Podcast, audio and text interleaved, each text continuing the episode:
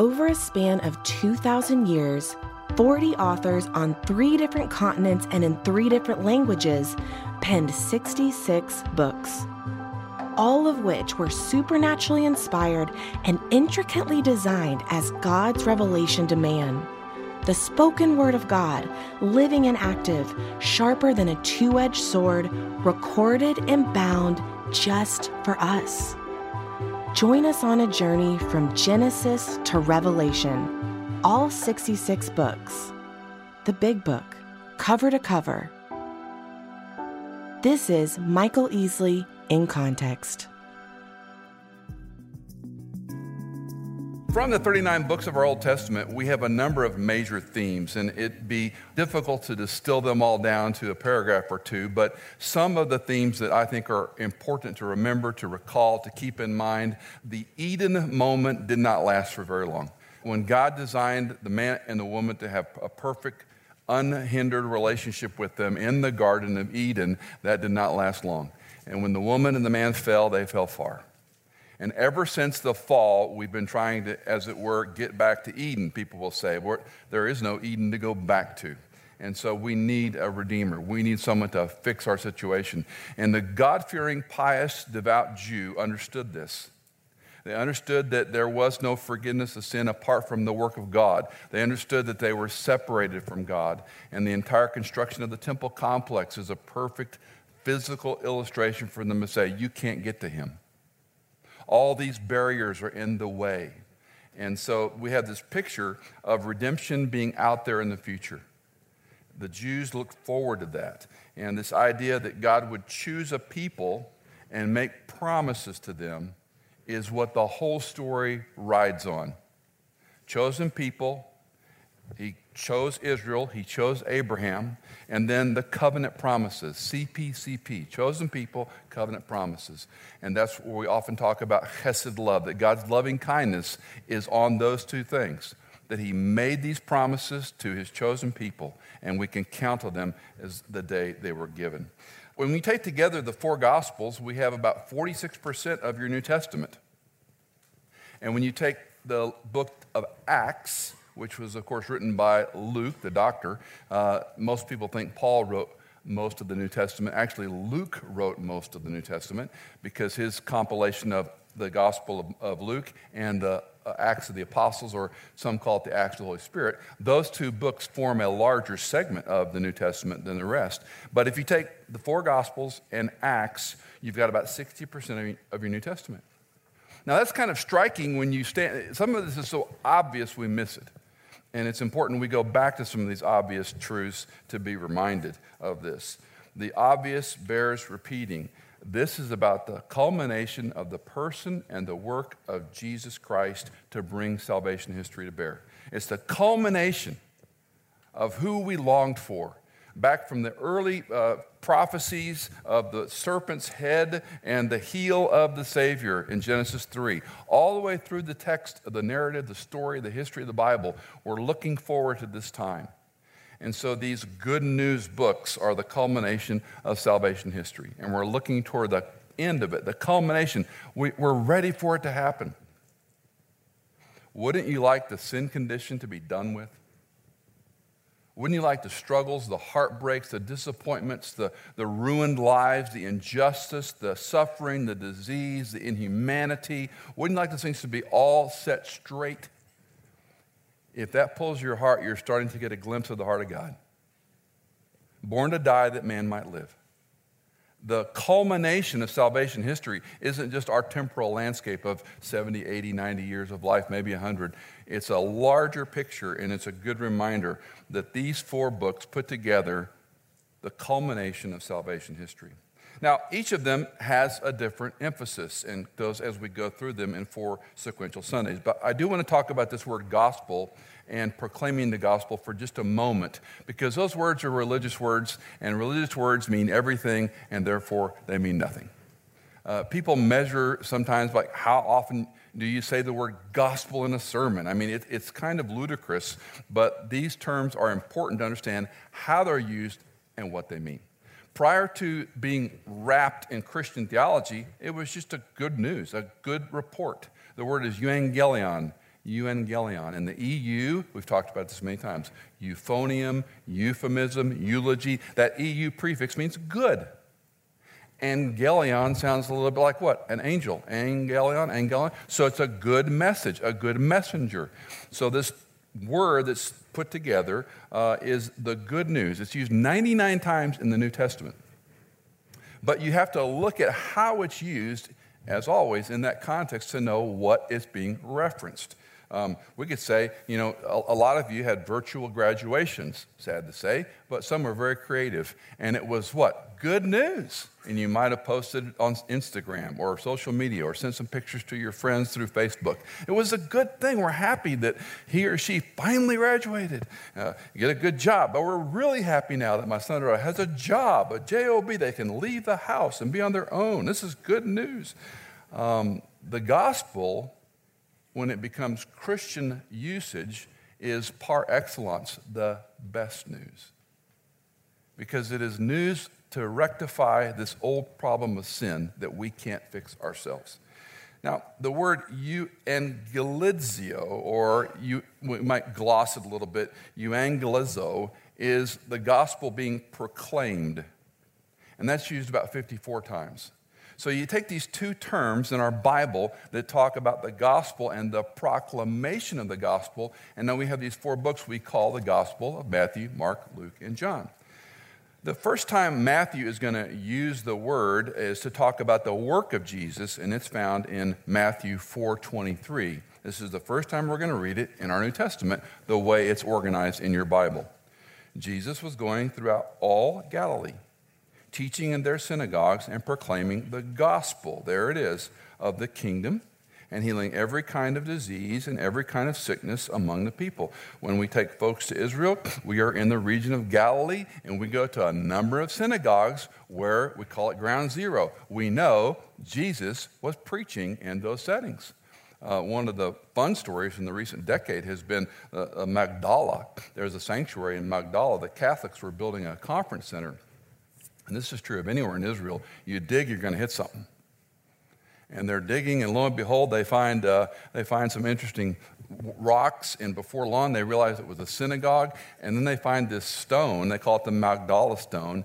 And of course, it's an opportunity for artists to make Magdala jewelry. Uh, but it's got this unique design on it, and they think maybe it was a kind of podium, they really don't know. But they've excavated this incredible first century synagogue, and uh, I would say ground zero we, are, we can be almost as sure as we can be Christ spoke at that synagogue at some time during his Galilean ministry. We go to Chorazin, we go to Bethsaida, we go all these places, and we're reading here. Matthew says he's going throughout all Galilee. That's the Sea District, preaching and teaching and proclaiming the gospel. Notice how Matthew writes it of the kingdom. And that's where we talk about Matthew being about the king and kingdom of God. And this were one of the unique emphasis of his book. Now, to proclaim something, we have a number of key verbs here. We have teaching, we have proclaiming the gospel. Proclaiming is an official announcement, it's a herald it has more than just like a town crier. I've heard it explained like it's a town crier, you know, saying it's 10 o'clock and all's well. No, the, the proclamation was more of an edict. Think of um, when some mayors and governors in our country right now are saying, you must wear a mask. That is pretty close to a proclamation. And if they enforce it legally, that is a proclamation.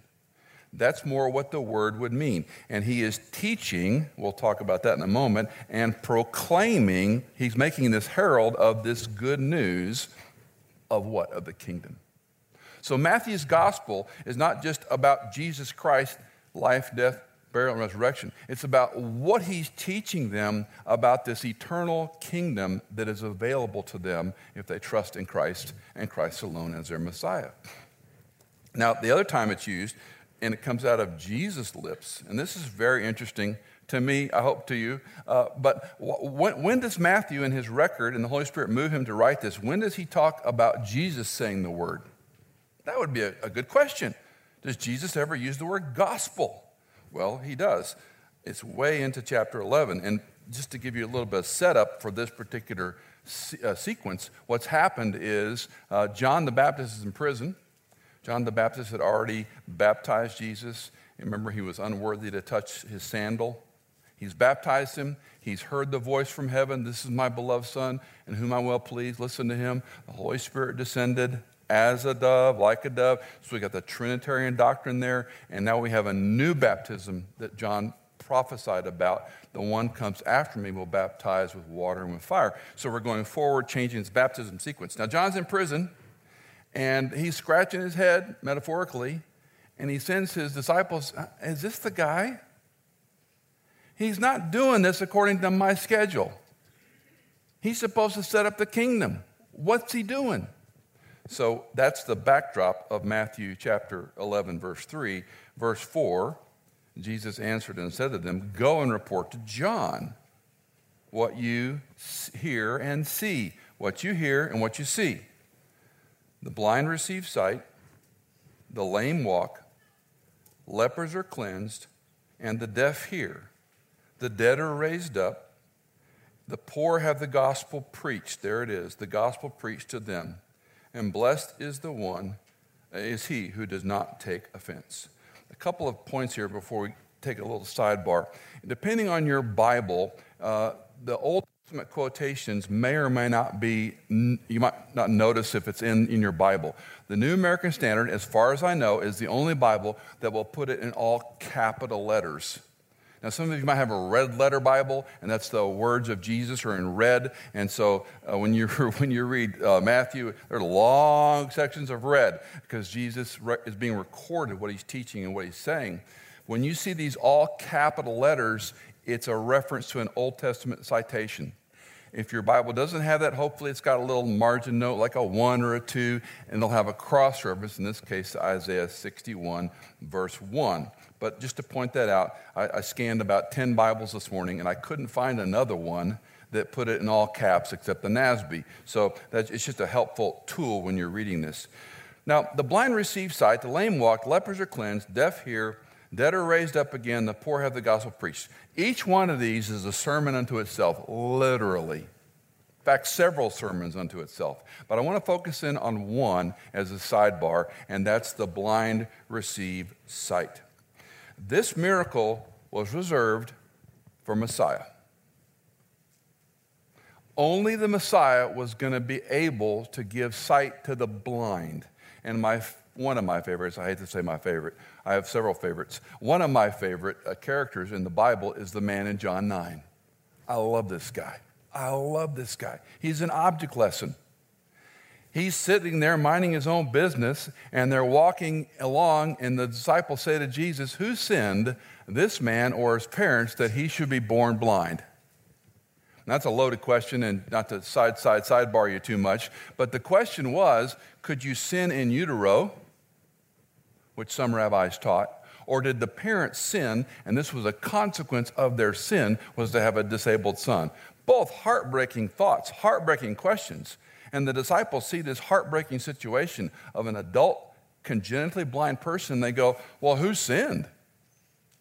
This man or his parents? And of course, if you know this story, it's a marvelous story, marvelous record. And he says, Neither but the, the glory of God. You might see the work of God. And of course, he's going to heal the blind man. Now, a couple of observations about John 9. Uh, we take groups to Israel and we spend about 40 minutes at the pools of Siloam. And I, some of you have been with me. And I tell this whole story in great detail and how, how the whole imagery of the water being sent inside the city under Hezekiah's time, ending up in the pool of Siloam, and that's where Jesus sends the man to wash the mud off his eyes.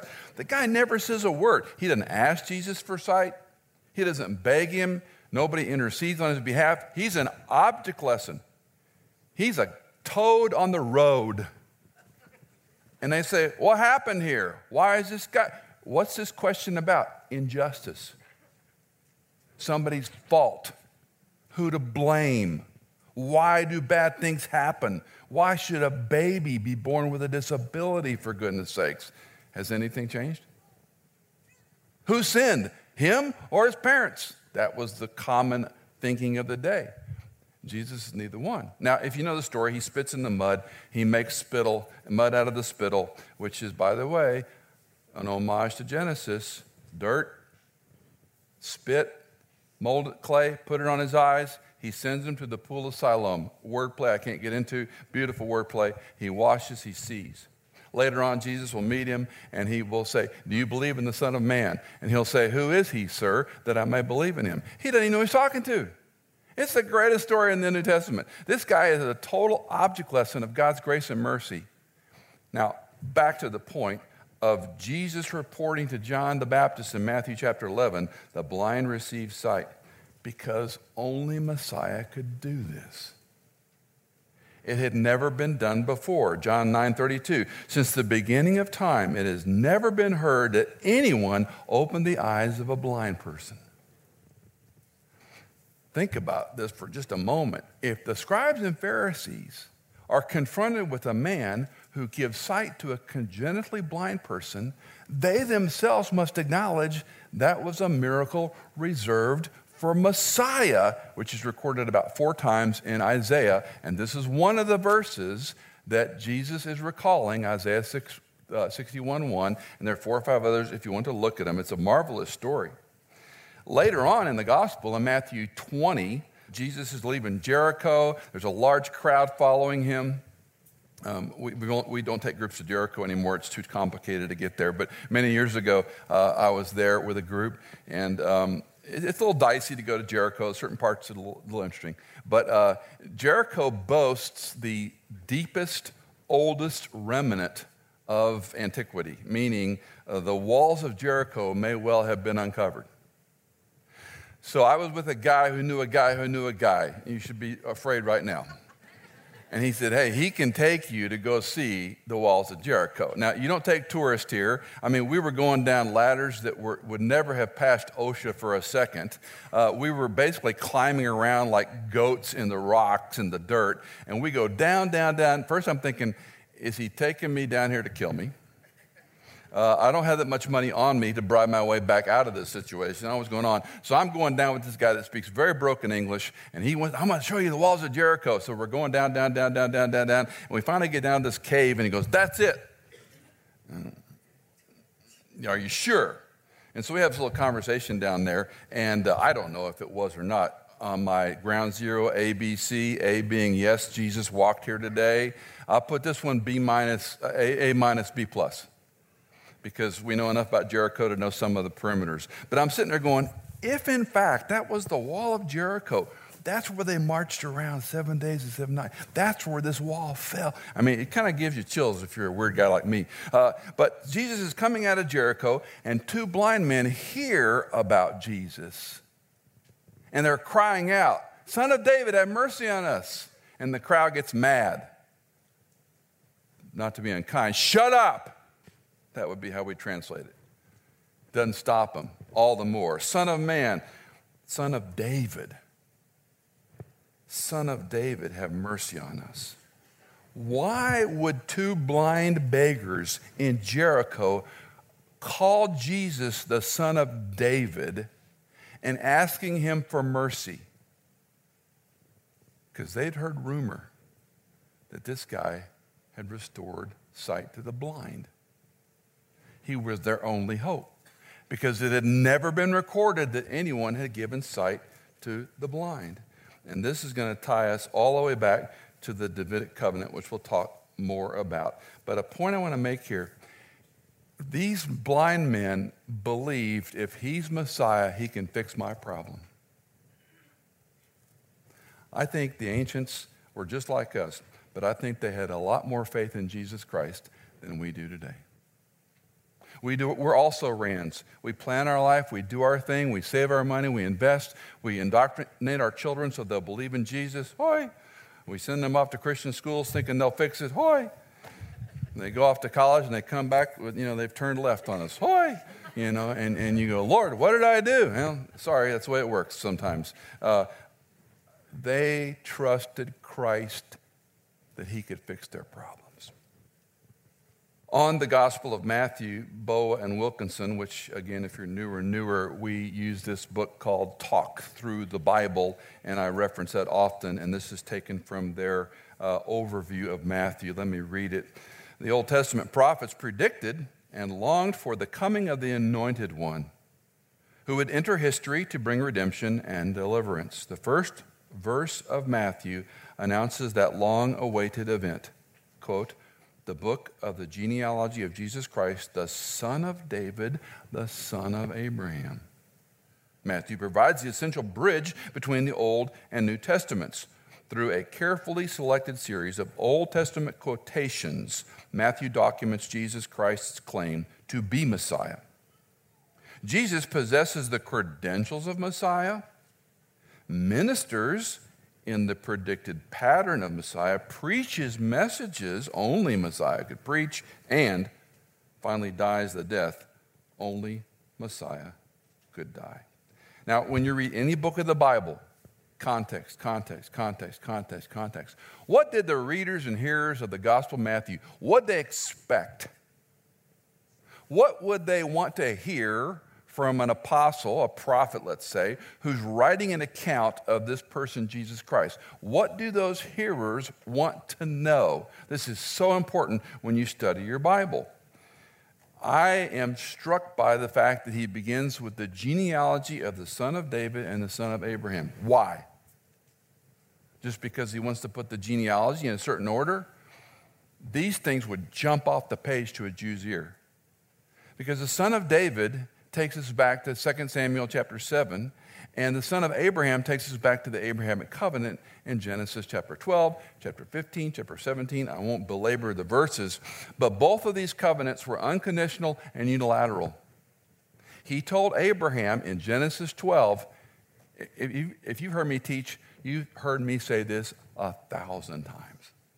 The Abrahamic covenant is pivotal in understanding the Bible because he tells Abraham, You will be a blessing to the world, not just Jews, to the world. And we might say, not unfairly, he didn't have a choice. God was going to use him whether he wanted to or not.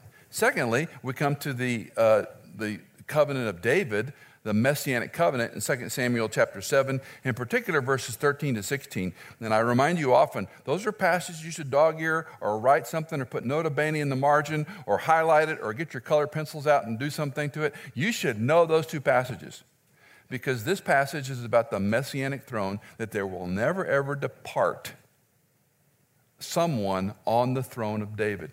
When Matthew begins his gospel, he refers to the son of David and the son of Abraham because this was the fulfillment of the Jewish promise of these unconditional unilateral covenants. There's no, oh, by the way, in these books. There's no little detail that's, oh, by the way, a nice footnote in history. Boa and Wilkinson continue the Gospel of Matthew presents Jesus as the Christ, Israel's messianic king. Jesus' genealogy, the fulfillment of the Old Testament prophecy, authority, and power are emphasized as his messianic credentials. In spite of his unique words and works, gradually mounting opposition culminates in his crucifixion. But the king left an empty tomb and will come again. I love the way they put that, the point on that. They killed him, they murdered him, they didn't, they rejected him, but he kind of went, Ha, I'll leave you an empty tomb. Figure that one out. I'm going to go away, but I will come back as your Messiah. Let's talk about some distinctives, some purposes, and then some aspects of the kingdom of God. Real quickly, some distinctives in Matthew's gospel. It's Jewish. Written by a Jew, to Jews, for Jews. It's unique in that respect.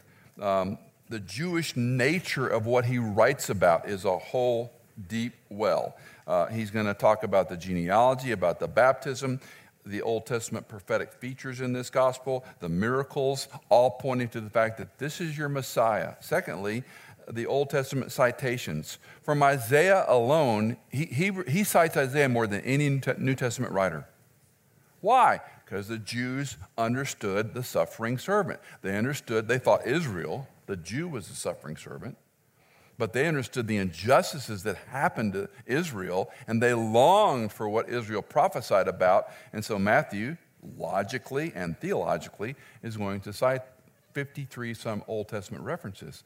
Now, you know the difference between illusion and allusion? An illusion is what a magician does.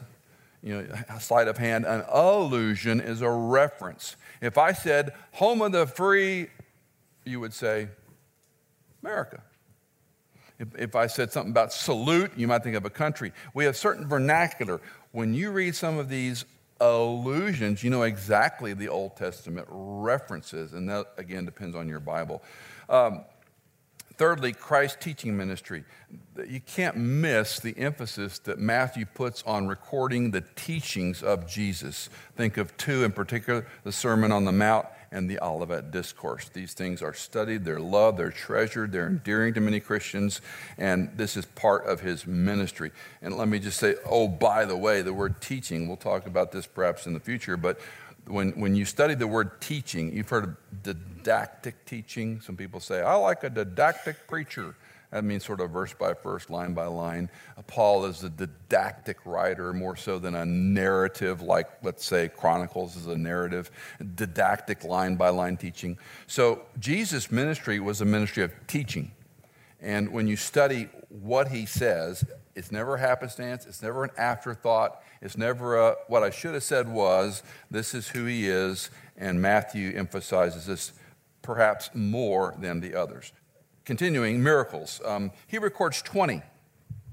Now, there's a debate between 35 and 39 miracles in, in, that Jesus performed. And again, uh, not to, not to mince theological hairs, but was this a miracle or was this sort of, oh, by the way, I, am not going to parse that. Tom Constable, whose notes I have recommended many times to you all, uh, you can download them all free of charge. He's got, uh, it, take your study Bible and put it aside and just download Dr. Constable's notes, and you will have the best study Bible you can ever have, all for free. What he does is a yeoman's job, and he continues to refine them every year. He, he updates them. Uh, we've had him on the podcast before. He's just a dear, dear scholar. He's just a bookworm. He can sit behind a computer and books for 12 hours a day. God bless him.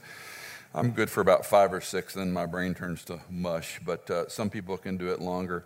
Let's talk about purposes. There's no precise purpose verse in the Gospel of Matthew.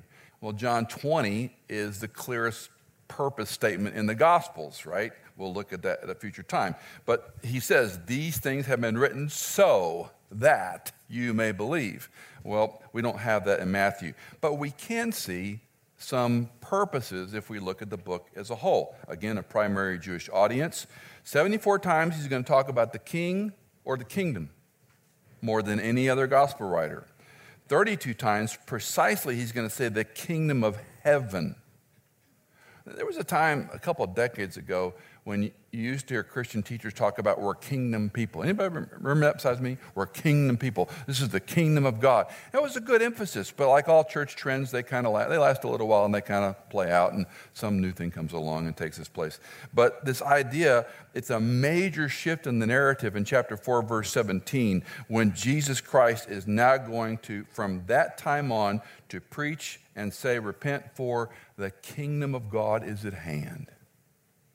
So Matthew's record is marshaling this forth. It's about a king, the one who's born to be king, an eternal kingdom, Davidic covenant. Now we're having the king on the scene. And then finally, uh, just one, another purpose, we could say, generally speaking, it's going to demonstrate that Jesus Christ is the promised Messiah. And that's a foregone conclusion if you read what he's saying. Lastly, then, some aspects of this kingdom program. So he's talked about the king and the kingdom. What's that mean? What are some aspects? Good question. Number one, Jesus presented himself to the Jews as the promised king. That's how he came on. That's how Matthew records it. That's why he begins with Abraham and David. That's why the kingdom is mentioned so frequently. Secondly, Israel's leaders reject him as the king. Again, John 9 is a great story of their rejection when, when finally the, the, the, blind man says, I love the exchange. He says, Where did he come from? How did he do this? You know, he goes, I've, I've already told you. Do you too want to become his disciple? And they get all mad at him go, What do you know? You know nothing, and you're teaching us. And we don't know where this man came from. And he goes, Here's an amazing thing that he you know, healed my, he gave me eyesight, but you don't know where he's from. I mean, he just, he just rope it opes them. It's just a great story. A lot of humor in that story. Of course, he's tossed out, which isn't so funny. Uh, but they reject him. And then the third aspect of this kingdom program, we might say, is that since Israel rejected him, Jesus is unstoppable. The ministry never changed. He's going to build a church, his church. And that church is anticipating the return of the promised Messiah.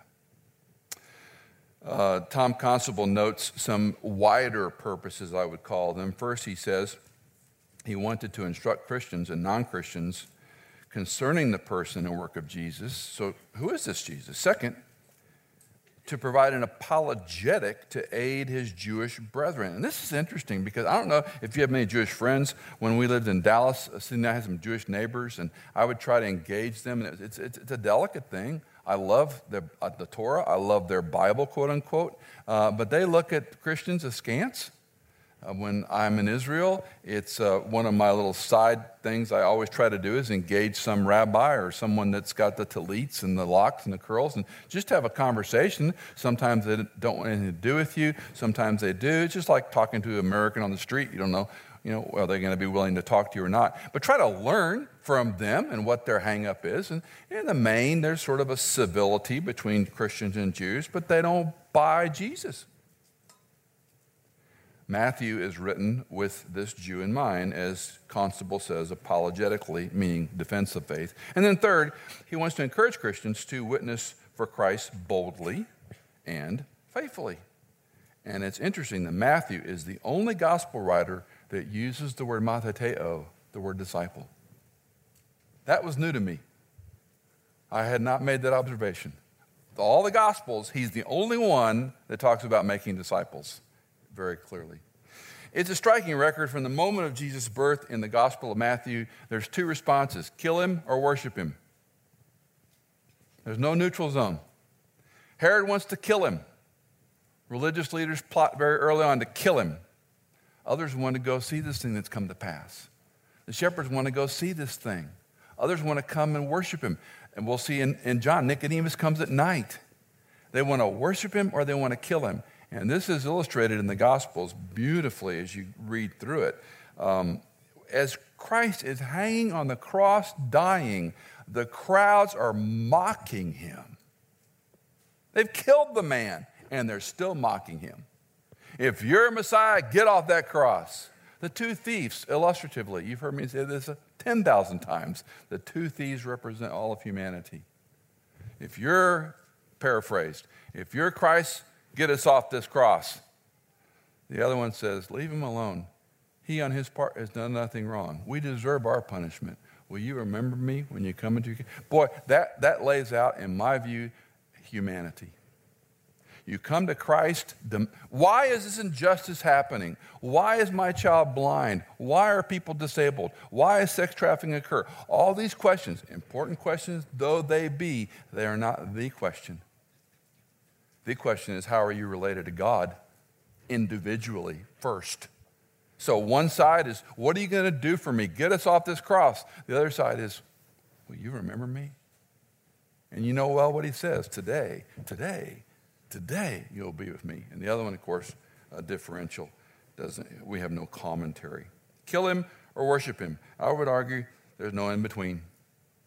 There's no in between. When you watch what's happening in our country today, and you may have a different opinion than I do, it doesn't really matter who's right or wrong here. When we watch cities being destroyed and burned and all the vitriol and people saying crazy, outlandish things, it, it pains us. It makes us mad. It breaks our hearts. We wish it wasn't this way.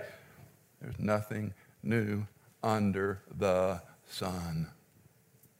Social media has made an ignition point that we didn't have three decades ago. Social media has been a knee jerk response to things that people really don't know what they're talking about. That's the greater problem with instant, instant information. No one's read the article. I posted something on our In Context site the other day. Uh, it was Wayne Grudem's uh, article. And I said, before you comment, basically, will you read it?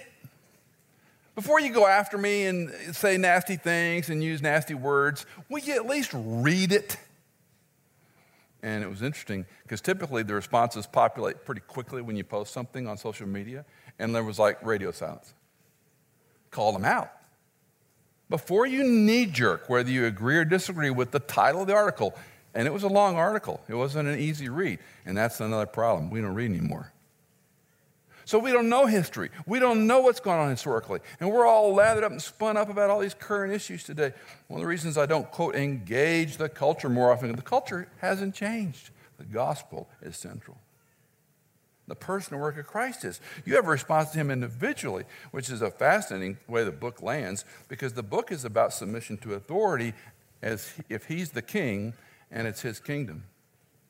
You've heard me say so many times this world is not our home. This life, at best, is a clean bus station.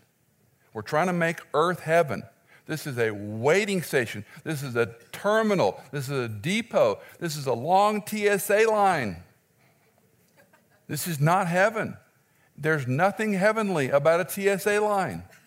There's nothing heavenly about a Greyhound bus depot.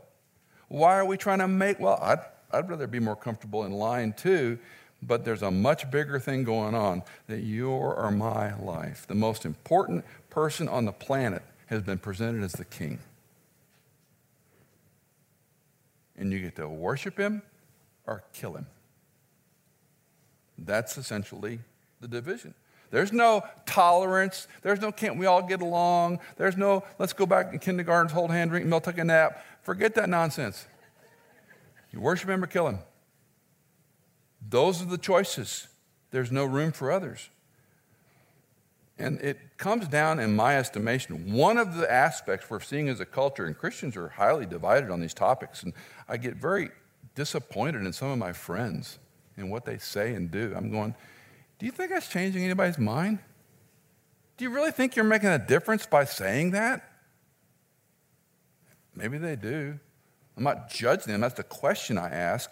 But this passage struck me anew, and you all know this passage too well. It's the so called Great Commission. Let's read together, and I want you to notice the words all authority. Read it with me. And Jesus came up and spoke to them, saying, All authority has been given to me in heaven and on earth. Go therefore and make disciples of all the nations, baptizing them in the name of the Father and the Son and the Holy Spirit teaching them to observe all that I commanded you. And lo, I am with you always, even to the end of the age. All authority. He's a king. He may call you his friend. I would encourage you, don't consider him your buddy. He may say he loves you. I would say, I love him and I worship him. He may say he forgives me of my sins. I must say, I deserve hell. Thank you for your grace. We need to realign this relationship language. Nomenclature takes on a meaning of its own. And this personal relationship with Jesus, which is a very good way of explaining the gospel, I think has become neutered to mean something it doesn't it isn't supposed to mean. You're related rightly or not related to the King of the universe. There is no other power. There is no other superpower. All the nations can aggregate together and they can take a stand metaphorically or literally, I believe, in the valley of Har Megiddo and they can f- try to fight. You know, interestingly, I love taking people up to Har Megiddo and talking about Armageddon. And we're in the valley there. And you overlook this huge Megiddo Valley on the top of Mount Carmel where the Catholics had built a little church and monastery and so forth. And you stand up there and you look at, you read the stories and Judges, you read the story in Kings, you read the story in Revelation, and you go, Harmageddo becomes Armageddon. You go, the big fight at Armageddon. I go, you know, read it real carefully. It just says they gathered together at the valley of Harmageddo. Ain't no fight. Jesus wins. It is not the Lord of the Rings who's going to take over the king the king's going to come and cut them all back. All he has to do is say a word. He's the King of Kings, the Lord of Lords. It's his eternal kingdom. Now, when I'm studying this message this week, and I'm trying to put, you know, polish it and make it palatable and not too boring, um, I'm asking myself, Michael, do you have a consciousness that he is a sovereign, eternal creator king, or is he just your savior trying to help you? That's a recalibration for me personally. And the way I think you can differentiate the question is what's the most important thing on your week? I'm not saying this to shame any of us, it probably isn't thinking about him as my king. It's probably not thinking about an eternal kingdom. Right? It's just, we're friends. We can admit this. That's what Matthew's all about. The king has come. People rejected him, they crucified him. He left an empty tomb. He's going to come back. Are you ready? Are you waiting? Are you and I, are we living with the notion that this king will return to establish his kingdom? And I'm one of those weird people that believes in a literal messianic kingdom that will be installed on the earth. And I think Christ will reign for a thousand years. And you may not believe that. That's okay. You can pray for me as I will for you. I believe it. I just don't think you can parse it out of here any more than I can believe you can parse out Deuteronomy 30 or any other chapter that you have to cut out to deal with this. The question watch people's response to authority. And let's just say it's ungodly authority. Let's just say the police are wrong sometimes, that political officials are wrong sometimes, because they are. They're sinful men and women, as are we all. How do you respond to authority is an indication of how you respond to the authority. And there must needs be a submission, not to an evil, megalomaniac, megalomaniac uh, corrupt person, but the idea of authority, because Jesus Christ said, How much authority? All. He holds it. Not you and me, not who we put in the White House, not who we put in the state senate, Congress. Listen, listen, I'm with you, men and women. This takes the Spirit's work and my exposure to Scripture to get me off the I, me, my of life and you, thee, thou. That's growing in Christ. He's your King. He's the eternal King. He loves you. He died for you. He took your sin in your place on your behalf instead of you. And not only that, you're an heir to this kingdom. How many of us would acknowledge and admit we loved watching Downton Abbey? Just a soap opera, but we liked it, right? We all want to be close to the king. I don't want to be in service. Who wants to be in service? That's why they film it in black and white and gray tones. It's not that appealing. Give me the camera upstairs, the beautiful colors, the wealth, the majesty, the servants that wait on me. That's my choice, right? I've been poor and I've been rich. Rich is better. Let's admit it. You're related to a king, a sovereign king.